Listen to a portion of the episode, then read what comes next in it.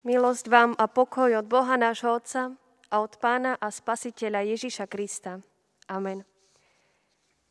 Milé sestry, drahí bratia, milí diváci. Božie slovo dnes nachádzame napísané v prvej knihe Samuelovej v druhej kapitole takto.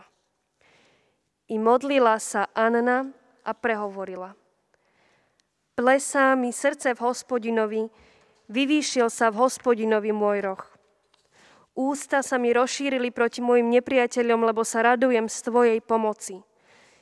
Nikto nie je svetý ako hospodin, lebo nie je nikoho okrem Teba a nik nie je skalou ako náš Boh. Hospodin usmrcuje i oživuje. Do záhrobia vovádza i vyvádza odtiaľ. Hospodin ochudobňuje aj obohacuje, ponižuje i povyšuje. On dvíha bedára z prachu a chudobného zodvihne z blata, aby ich posadil s kniežatmi a pridelil im stolicu slávy.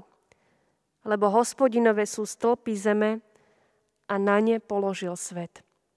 Amen. Toľko je slov písma svätého.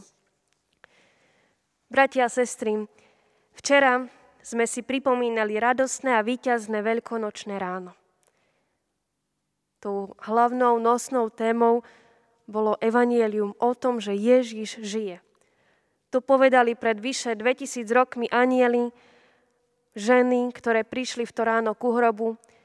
Povedal to Peter, učeníci, všetci Kristovi nasledovníci. Žije, vstal, nie ho tu. A preto sa aj po toľkých rokoch kresťania schádzajú. Práve preto sa schádzajú každú nedeľu. A to je dôvodom, že vôbec veríme, lebo bez Kristovho vzkriesenia by nebolo kresťanskej viery. To je dôvodom, že veríme v ukrižovaného a skrieseného Krista, v poníženého Mesiáša, pravého Boha, ktorý prišiel na tento svet, aby nás obmil od hriechov, aby zomieral za naše hriechy. A dnes, dnes sme znova tu, aby sme chválili Pána Boha. Aby sme chválili toho vzkrieseného. Aby sme ho chválili aj napriek tomu, že nemôžeme byť spolu v chráme Božom, ale aby sme ho chválili v našich rodinách. A takto chceme robiť spolu s Annou, ktorej slova sme dnes čítali. Ona hovorí, nikto nie je svetý ako hospodin. Niektorí možno vieme ten celý príbeh Anny v starej zmluve. Vieme, že už bola v staršom veku a neplodná. A prosila o potomstvo od hospodina. Verila, že on má moc jej dieťa požehnať. A vieme, že ten náš pán Boh, ten náš jediný hospodin, takúto moc naozaj má. On dáva život, tvorí nové. Dokonca môže dať život dieťaťa aj v tele neplodnej ženy. Hospodin Anne naozaj potomka požehnal a ona vsľúbila, že ho odovzdá Bohu a tak sa aj stalo. Hospodin dal život tam, kde to už z ľudského hľadiska nebolo vôbec možné. A dokonca v Biblii máme niekoľko príkladov žien, pri ktorých náš Boh takto dokazuje svoju moc. Rebeka, Rachel či Alžbeta. A Boh vytvoril život aj v tele panny. To urobil pri Márii, ktorá počala z Ducha Svetého. Mnohí si povedali, že to bol nezmysel, že Boh tvorí nový život v mladej žene, ktorá, ako to písmo nazýva, nepoznala muža. Ale Božie slovo o takomto čine hovorí, že Bohu nič nebude nemožné. A spoločné na týchto dvoch ženách je to, že aj Anna, aj Mária chvália Boha za to, čo koná v ich živote, v ich tele ľudský nemožne a nelogicky dáva život tam, kde by sme to my zavrhli. Božím zázrakom sa narodil Samuel, ktorého Anna odovzdala do služby Pánu Bohu v chráme, stal sa veľkým mužom, prorokom, sudcom Izraela. A Božím zázrakom bol počatý aj Pán Ježiš Kristus, ktorý sa narodil Márii.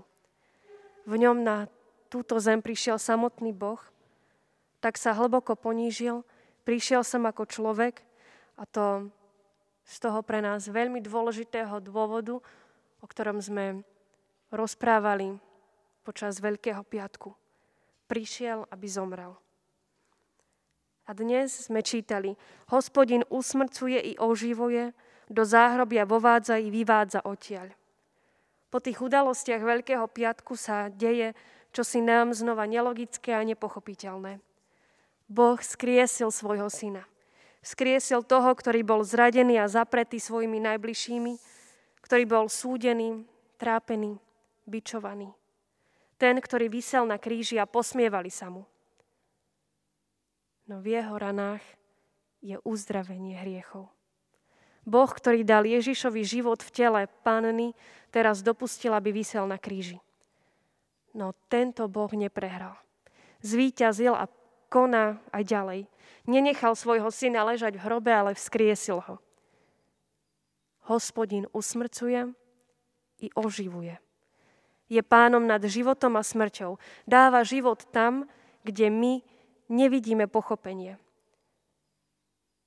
To včerajšie posolstvo, že Kristus žije, znie aj dnes. A to posolstvo má znieť každý deň nášho života. Vstal a je živý stále. Nie len na tú veľkonočnú nedeľu, v to slávne víťazné ráno, ale vždy. Vstal a má žiť aj v našom živote. Aj dnes, tu a teraz. Aj dnes u vás doma. Dnes v tvojom i mojom živote. Je živý v každom veriacom. A to je evanielium. To je taká teológia v kocke, že Ježíš za mňa zomrel a vstal z mŕtvych. A že tento Ježiš vo mne žije aj naďalej.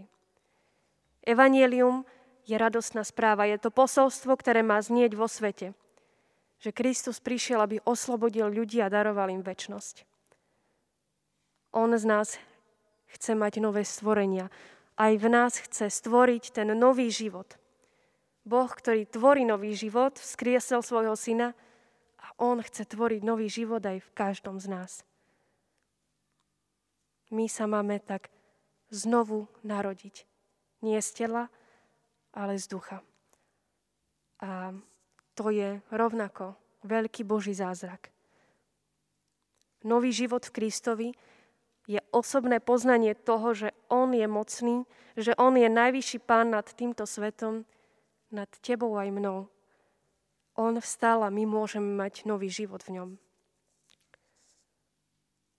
Anna aj Mária spoznali, že tento Boh je mocný. Spoznali to, keď videli, ako on vytvoril nový život v nich takým zázrakom.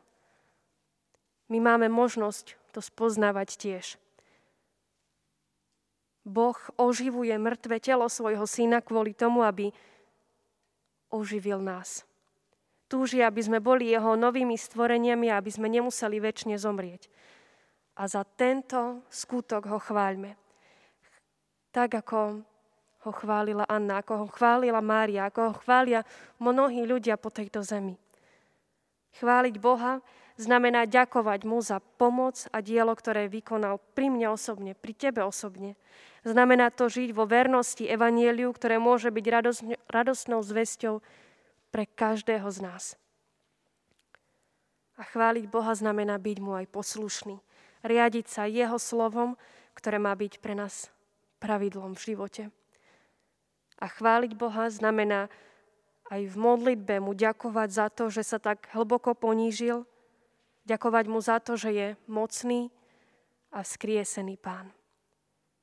Chváliť Boha znamená veriť a v tejto viere ostávať napriek rôznym ťažkostiam, ktoré do našich životov prichádzajú.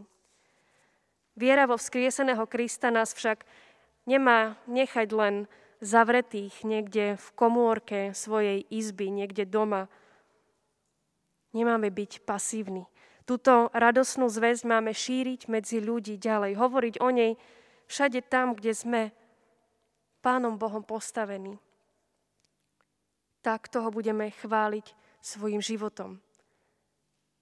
Nie len v čítaní Božieho slova, nie len v modlitbe, ale aktívne svojim životom.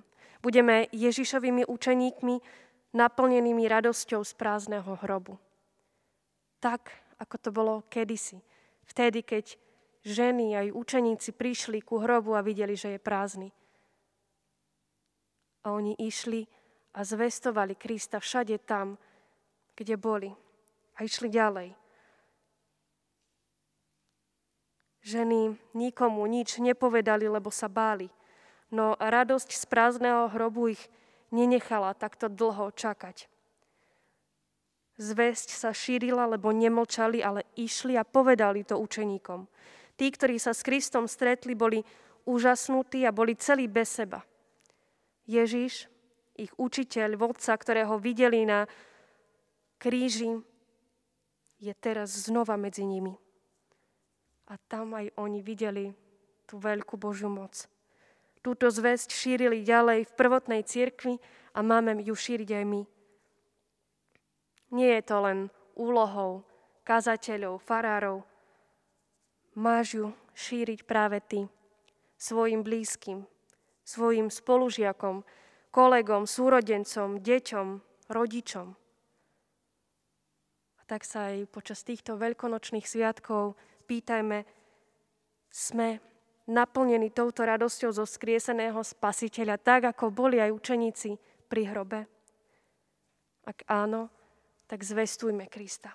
Ukazujme svojim životom, že On je pánom, že jedine On je spasiteľom sveta. A práve takto budeme chváliť Boha svojim životom a radovať sa z pomoci, zo záchrany, ktorú vykonal pre nás. Takouto chválou budeme svedčiť o viere, ktorá je darom od hospodina. Anna vo svojom chválospeve hovorí, Plesá mi srdce v hospodinovi. Vyvýšil sa v hospodinovi môj roh. Ústa sa mi rozšírili proti mojim nepriateľom. Anna chváli. Roh je symbolom moci a sily. Ona sa stala silnou preto, lebo dôverovala hospodinovi. Preto, lebo bola vytrvala v modlitbách a Boh vykonal pri nej to, čo je nášmu rozumu nepochopiteľné. A tak buďme aj my vytrvalými v modlitbách, predkladajme svojmu Bohu to, čo nás ťaží. Anna dokonca hovorí, že sa jej ústa rozšírili proti nepriateľom. Muž Elkána mal dve ženy a jednou z nich bola Anna a druhou Penina. Táto sa posmievala Anne, že nemôže mať deti.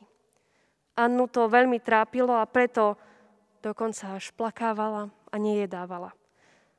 No vieme, že hospodin jej daroval syna. Pokoril aj jej nepriateľov, ktorí sa vysmievali. A Anna hovorí pred Bohom, ústa sa mi rozšírili proti mojim nepriateľom.